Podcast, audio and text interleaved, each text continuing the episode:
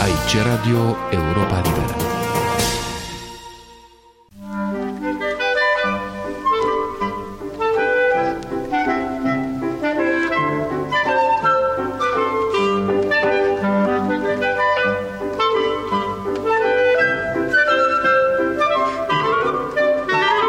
Perspective europene.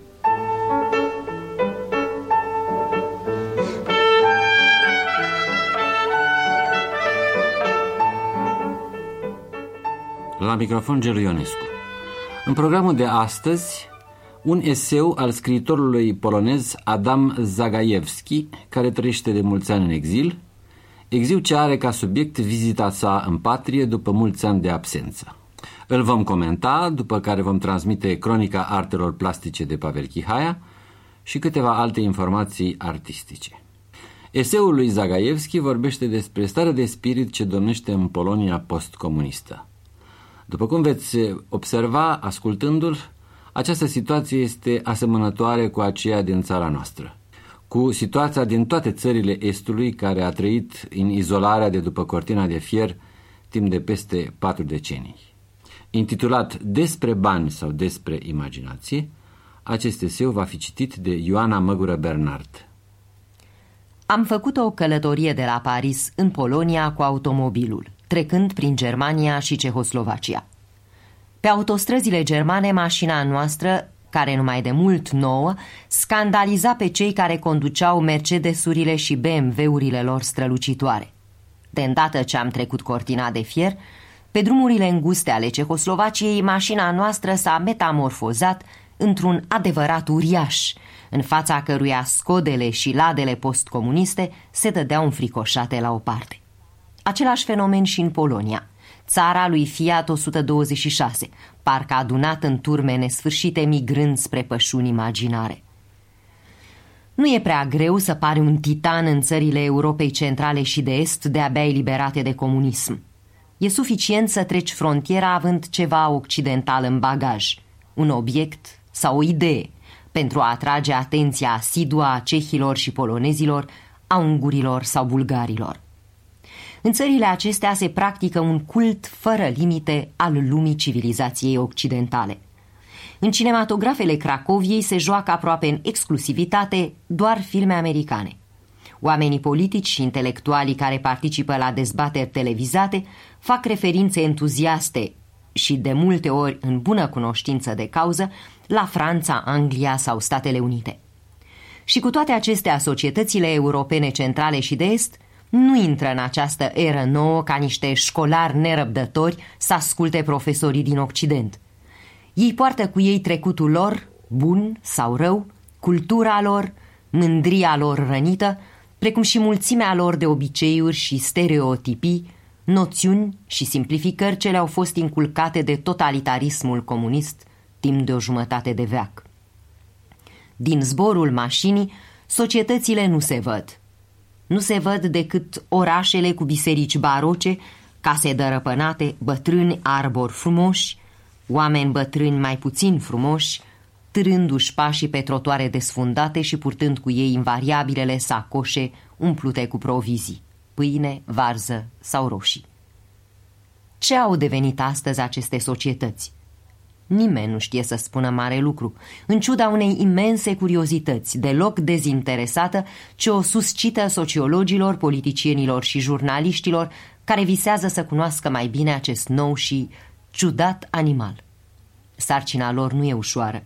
Din multe puncte de vedere, aceste societăți te fac să te gândești la un ceai dintr-un pahar sau dintr-o ceașcă, mai mult decât la un animal, căci asemeni ceaiului, ele iau forma recipientului în care sunt turnate. Paharul sau ceașca sunt, bineînțeles, sistemul constituțional, cel economic sau politic al țării respective. Și toate acestea sunt încă în curs de a fi create. Călătorul ce vizitează astăzi țările Europei Centrale și de Est e martorul spectacolului excepțional al unei civilizații în plină mutație. Și e păcat că turiștii occidentali nu vizitează decât mari orașe și biserici și că, necunoscând limba populației, nu înțeleg nimic din disputele ce au loc la tot pasul. Un lucru e sigur. numeroasele viziuni idealiste și sentimentale asupra acestei părți din Europa, care erau formulate prin anii 80, de exemplu faimoasa viziune a lui Milan Kundera, ce prezenta această parte a lumii ca fiind populată numai de artiști și de consumatori de cultură, aceste viziuni idealiste, deci, nu mai au decât un sens mitic sau istoric. Rolul excepțional, sublim, simbolic al creației culturale a încetat brusc chiar a doua zi după căderea comunismului. Pentru că bunurile culturale, ca și restul bunurilor, au devenit instantaneu marfă și pentru că jocul rafinat pe care comunismul timp de decenii l-a jucat cu artiștii și filozofii, când reprimându-i, când flatându-i, a încetat. O sarcină entuziasmantă revenea artiștilor, scriitorilor și filozofilor. Sarcină la care numai cei mai curajoși au fost capabili să se înhame. Asemenea lui Satan, din poemul lui Milton, ei se certau cu demiurgul cu privire la forma și realitatea creației lumii. E evident că marea majoritate a mediilor de creație erau compuse din conformiști plini de ei înșiși. Ceea ce conta era însă mâna de disidenți de mare talent care sfidau puterea totalitară. Acei câțiva drepți, rar dar importanți, care trezeau simpatia și entuziasmul unui public compus mai ales din studenți și intelectuali, cei care știau să descopere acele cărți, expoziții și spectacole care meritau cu adevărat să fie citite sau văzute. Acum lucrurile s-au schimbat. Nu mai e nevoie de scriitori și artiști pentru a discuta forma societății și metamorfoza ei. Pe scena publică au apărut profesionali, deputații, oamenii politici, jurnaliștii politici. Ei nu lipseau nici altă dată, dar fiind cu toții sclave ai Partidului Comunist, nu erau luați în serios. Am ajuns la situația că noua conducere a noi Uniune a scriitorilor polonezi să se plângă că ministrul culturii nu și-a dat osteneala de a participa la lucrările congresului lor. Vechea Uniune ducea față de partid o politică ambiguă de opoziție moderată și supunere moderată. Fostul ministru al culturii asculta cu urechile ciulite tot ceea ce se spunea la astfel de reuniuni. Și nu era singurul. Poliția secretă urmărea totul cu cel mai viu interes. La fel și publicul mare, ce voia să știe ce lucruri tari s-au mai spus. Astăzi toate acestea nu mai interesează pe nimeni. Unii scriitori suferă pentru această uitare. Alții încep să viseze la întoarcerea vechiului model. Astăzi nu mai însemn nimic, se lamenta un scriitor cunoscut. Nici noi, nici pictorii, nici regizorii. Încă puțin și vom ocupa în societate locul modest pe care îl ocupă artiștii în Texas sau în Canada. Mai există încă o diferență filozofică între totalitarism și democrație.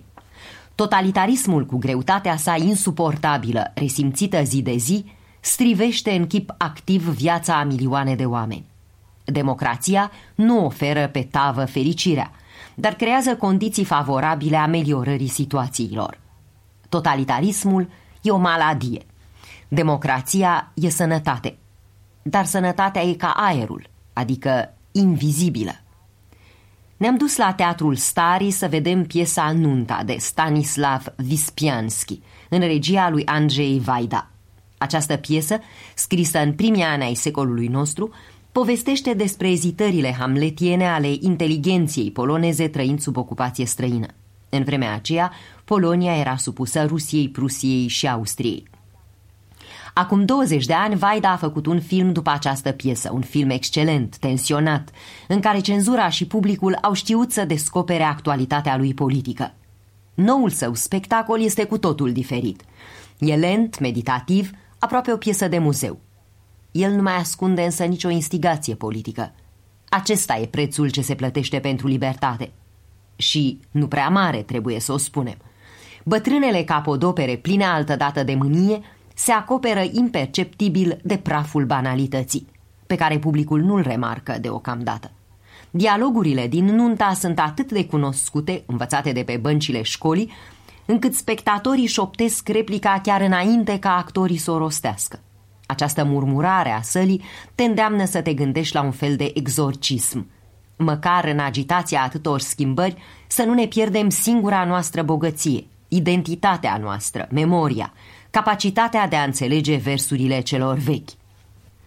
Debuturile democrației se caracterizează în toată Europa postcomunistă prin atmosfera de discuție generală. Ai impresia, întâlnind 10 persoane la o cină, că mâine vor apărea în urma discuțiilor încă 5 partide politice. Vizitele pe care le-am făcut prietenilor mei numeroși m-au făcut să înțeleg că ar fi imposibil să-i adun pe toți în același loc, decât dacă acel loc ar fi Parlamentul însuși. Prietenii mei, altădată unanimi în critica totalitarismului, reprezintă acum curente politice din cele mai diverse. Pentru moment, sciziunea prevalează asupra unirii. Bineînțeles că o parte din prietenii mei continuă să scrie sau să picteze liniștiți. Este adevărat că tot ceea ce ține de cultură a pierdut din importanță. Trebuie să vedem în asta un fenomen sociologic, o alunecare spre alte centre de interes. În viața creatorilor nimic nu s-a schimbat, decât faptul că mulți artiști se întreabă cum trebuie să reacționeze la metamorfoza civilizației, despre ce ar trebui să scrie, cum să mai picteze și ce filme să facă acum când au ieșit din umbra uriașă a comunismului. Ne-am petrecut o seară plimbându-ne pe străzile orașului vechi, o seară dulce de august. Prin parcul ce înconjoară centrul medieval al Cracoviei zburau lilieci. Nenumăratele biserici gotice, renascentiste și baroce, se cufundaseră în somn. Prin piața centrală a cetății bine luminată se plimbau turiști. Mașinile poliției treceau în liniște pe străzi lăturalnice. De la ferestrele deschise ale unei case se auzeau ecourile unei muzici. Un pianist începător lucra la preludiile lui Chopin. Era singurul sunet ce se auzea. Orașul tăcea. Mi-am spus atunci că tăcerea unui oraș milenar este și el un subiect despre care trebuie să scriu. Ziua au zeci de voci care se ceartă. Politicieni, comercianți, intelectuali, jurnaliști, muncitori, meseriași, toți discută, toți se aprind, toți caută să se convingă reciproc. Se vorbește mult despre deșertul postcomunismului, despre vidul pe care partidele și facțiunile vor să-l umple, voind cu toate să ajungă la putere. Și cu toate acestea, nu se poate spune că e un deșert locul unde o cetate milenară se scufundă la înserat în tăcere, unde aproape că poți asculta această tăcere, dar și sunetul unui pian ce exersează preludiile lui Chopin într-o noapte dulce de august.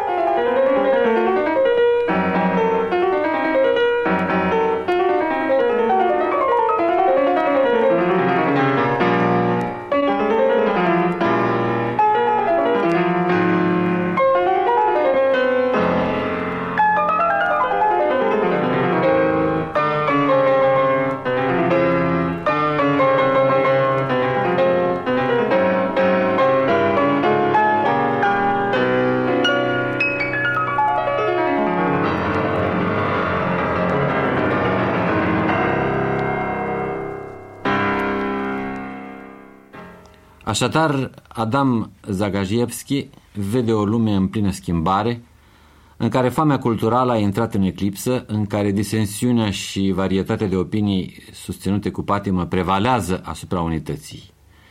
E și normal, o nouă lume se naște și ar fi fost o anomalie ca lucrurile să se petreacă altfel. Pentru creatori, într-adevăr că problema este dramatică. Cum trebuie să scrii, să creezi, când nu mai există autocenzura, când publicul s-a schimbat de la o zi la alta, când foamea de tot ceea ce a lipsit, inclusiv bunurile culturale, s-a transformat în foame pentru orice produs occidental. E o etapă, e o perioadă prin care trebuie trecut și care va transforma o societate din rădăcini. Am citit relatări de presă din diverse țări ale Estului, pretutindeni aceeași derută provenită din ieșirea de sub tutela culturii de stat și de partid. Se adaugă rigorile economiei de piață, statul abia dacă mai poate subvenționa doar unele din instituțiile culturale, care cu toatele trec printr-o criză. Muzeele, teatrele, filarmonice, editurile. Nu e ușor și nu va fi ușor multă vreme o societate nouă se naște și, așa cum spunea și Adam Zagaievski, nimeni nu știe ce chip va lua ea prin ce transformări va mai trece. Următorul punct al sumarului, Cronica Artelor Plastice de Pavel Chihaia.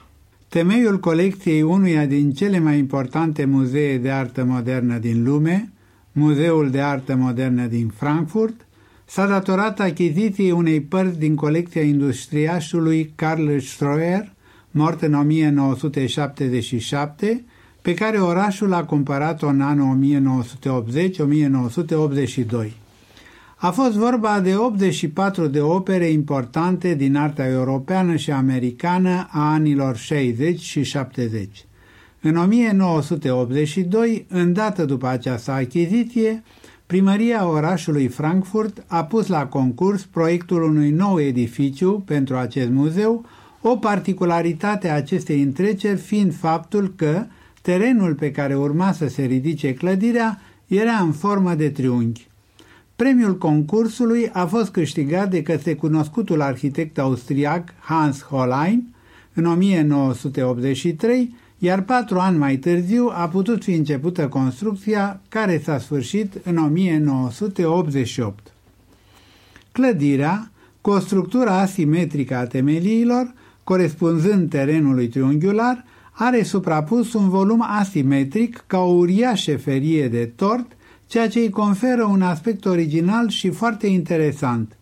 Intrarea nu se află cum ne-am aștepta în mijlocul laturei în formă de segment de cerc, ci în colțul segmentului, cel care se îndreaptă ca o săgeată înspre domul orașului. Acest vârf, situat la granita înspre vechiul oraș al Hohenstaufenilor, pare a arăta spre cetatea medievală.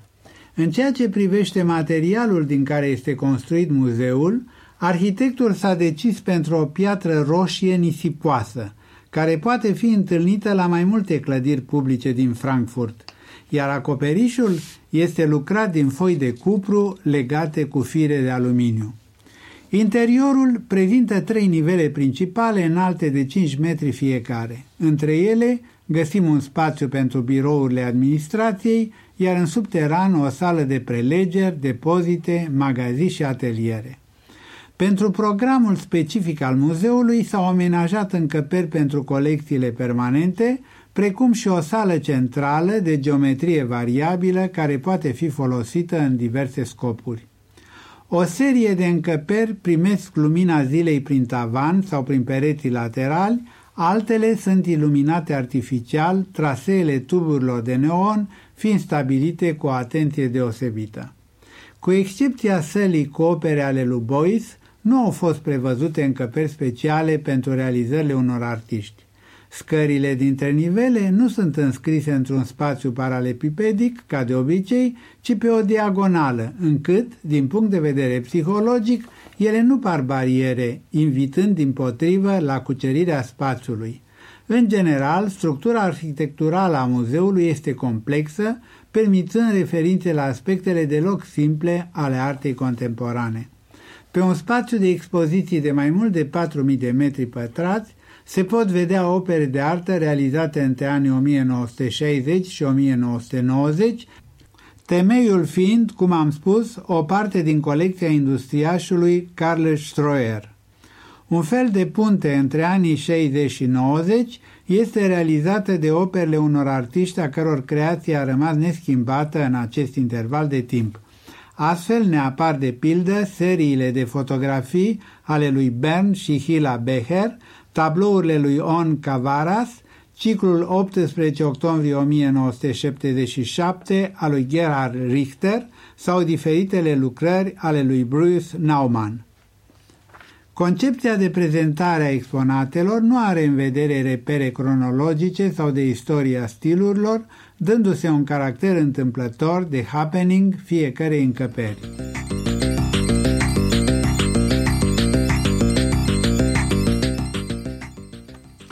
Lucrurile nu merg prea bine în muzeul Georges Pompidou, constată istoricul de artă Maiten Buisse, într-un amplu articol din revista Beaux-Arts, adăugând în subtitlu Roțile enormei mașini sunt înțepenite. Articolul este scris și în legătură cu numirea unui nou președinte al centrului, Dominic Bozo, în locul cunoscutei savante Helen Arweiler, care va trebui să găsească o serie de soluții pentru problemele actuale ale acestei prestigioase instituții. Pentru a arăta șansele noului președinte de a îndrepta lucrurile, autorul articolului analizează trecutul centrului și mai cu seamă raportul acestuia cu o fracțiune a sa, Muzeul de Artă Modernă, aflat la etajul 4 al edificiului. O primă constatare este că centrul Bobur, repotezat centrul Georges Pompidou la moartea celui care l-a dorit și înfăptuit, nu îmbătrânește frumos. 14 ani de la inaugurare, uriașa mașină culturală apare întunecată de sumbre perspective, ca și rugina care îi acoperă treptat uriașele structuri metalice. De fapt, degradarea materială poate fi considerată fără importanță față de criza care zdruncină de ani întregi atât Centrul de Creație Industrială, cât mai ales Muzeul Național de Artă Modernă, două din cele patru mari departamente ale așezării, celelalte două fiind Biblioteca Publică de Informare și Institutul de Coordonare Acustico-Muzicală. Prevăzut pentru 5.000 de vizitatori zilnic, centrul este vizitat de peste 25.000 de vizitatori, ceea ce reprezintă în sine o problemă. În mod evident, alt element determinant al crizei actuale este diferența de statut între entitățile culturale instalate în clădire. Astfel, Biblioteca Publică de Informare și Institutul de Coordonare Acustico-Muzicală, fiind organisme asociate autonome, nu cunosc decepțiile celorlalte două departamente. Biblioteca are un consiliu de administrație propriu și fiind singura de acest fel, cunoaște un succes considerabil, fiind consultate de jumătate din vizitatorii centrului. În privința Institutului de Coordonare Acustico-Muzicală, scump lui Pierre Boulez, el funcționează sub o formă asociativă, cu rezultate admirabile, procurându-și fără probleme fondurile necesare. În ceea ce privește cel de-al treilea departament, Centrul de Creație Industrială, el a fost creat în 1969 în cadrul Muzeului de Artă Decorativă și ulterior mutat la Bobur. Din nefericire, acest centru nu și-a găsit niciodată cu exactitate locul în întregul Boburgului și această deconcertare îi risipește însăși rațiunea de a fi. Cel de-al patrulea departament, Muzeul Național de Artă Modernă, care este vitrina spectaculoasă a întregului centru, este departe de a dispune de mijloacele și autonomia necesară ambițiilor sale. Marile expoziții costă foarte scump și toată lumea știe în prezent că operele de artă de calitate se achiziționează cu prețuri foarte mari. Nu este întâmplător faptul că ministrul culturii din Franța l-a numit pe Dominic Bozo la direcția dublă a centrului și a Muzeului de Artă Modernă, cu intenția de a redefini și dinamiza pe acesta din urmă. Această inițiativă apare necesară pentru un muzeu care în realitate constituie un pandant al faimosului Museum of Modern Art din New York, unul din cele mai importante din lume. În 1981, bugetul de funcționare al centrului Bobur era de 165 milioane de franci. În 1991, el s-a ridicat la 308 milioane. Dar din acest uriaș buget, Muzeul de Artă Modernă nu a primit pentru achiziții în 1981 decât 8 milioane de franci, iar în 1991 27 de milioane, sume infime față de importanța sa și afluența vizitatorilor. Dar nu numai fondurile sale reduse dau de gândit celor răspunzători de bunul mers al muzeului, ci și posibilitatea expunerii fondului său de opere de artă, colecțiile sale însumând în prezent aproximativ 35.000 de piese. Din acest ansamblu considerabil, doar 750 de piese pot fi prezentate în permanență. Pentru soluționarea acestei situații, s-a propus la un moment dat ca Muzeul Național de Artă Modernă să fie adăpostit într-o altă clădire, lăsându-se centrului funcția sa de casă de cultură. O altă soluție ar fi despărțirea colecțiilor modernă de aceea contemporană, prima rămânând în centru, cealaltă într-o altă clădire. Se poate de asemenea prevedea, plecarea Bibliotecii Publice de Informații pentru a căpăta suprafața necesară pentru Muzeul de Artă Modernă în viitoarea clădire a Bibliotecii Franței, dar dispariția bibliotecii ar însemna 12.000 de vizitatori pe zi mai puțin. Centrul ar părea mult mai gol, ceea ce nu a fost în intenția celui ce l-a conceput, nici în avantajul veniturilor sale. Încheiem cu o informație tot din domeniul artelor plastice, venită din Italia și citită de Ioana Crișan. Marea expoziție deschisă la celebrul muzeu milanez Paul di Pezzoli, intitulată Muzele și Principele, arta de curte și renașterea pe malurile Padului, a fost proiectată de criticii Alessandro Motola Molino și Marco Natale în colaborare cu un grup de cercetători ai artei renașterii. Expoziția a fost gândită cu prilejul restaurării paralele a două picturi, înfățișând două muze aflate în două muzee diferite. Terpsicore este chiar proprietatea muzeului gazdă din Milano, iar Calliope este a muzeului din Londra. Restaurarea a demonstrat prin analize de ordin chimic și fizic că au fost pictate pe tăblii de lemn aparținând aceluiași pom, un plop care a servit și la realizarea altor patru muze aflate în diverse locuri, Urania și Erato, în colecția Strozzi Sacrati din Florența, Talia, de la Muzeul de Arte Frumoase din Budapesta și Polimnia, la Muzeul de Artă din Berlin. Unde s-au găsit însă împreună aceste muze răspândite azi în toată Europa – către mijlocul secolului al XV-lea, locuind în rezidența lor de vară de lângă orașul Ferrara, denumită, cum nu se poate mai potrivit, Belfiore, frații Borso și Leonello d'Este l-au însărcinat pe cunoscutul umanist al epocii, Guarino Veroneze, să definească un program iconografic adecvat castelului lor.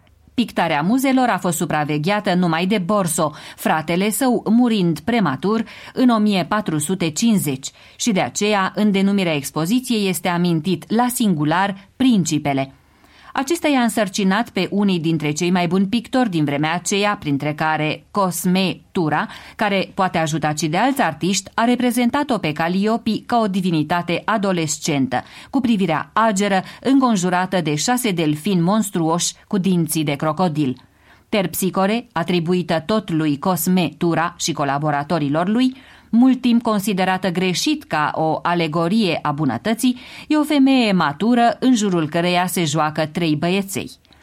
Cea mai bine realizată și atribuită în exclusivitate aceluiași artist este Calliope, care din motive strict tehnice nu a putut fi deplasată de la Londra – Talia, pictată de Michele Pannonio, este o fată cu o rochie vaporoasă și cu o ghirlandă de spice pe cap, pe al cărui tron s-au cocoțat câțiva copilași ce culeg struguri. În afară de muze, în expoziție s-a reconstituit biroul castelului și s-au prezentat numeroase obiecte de valoare de la curtea d'este, de exemplu medalii de Pisanello, cu efigia principelui, cărți miniate din biblioteca celor doi frați, două tapiserii în care sunt reprezentate muzele atribuite lui Cosmetura, un set de cărți de joc, singurele rămase întregi din secolul al XV-lea. În fine, se pot admira în această expoziție, care a atras un public în general avertizat, opere de Pisanello, desene de epocă și impresionanta adorație a păstorilor de Mantenia, o expoziție sugestivă, o pagină de istorie a Italiei.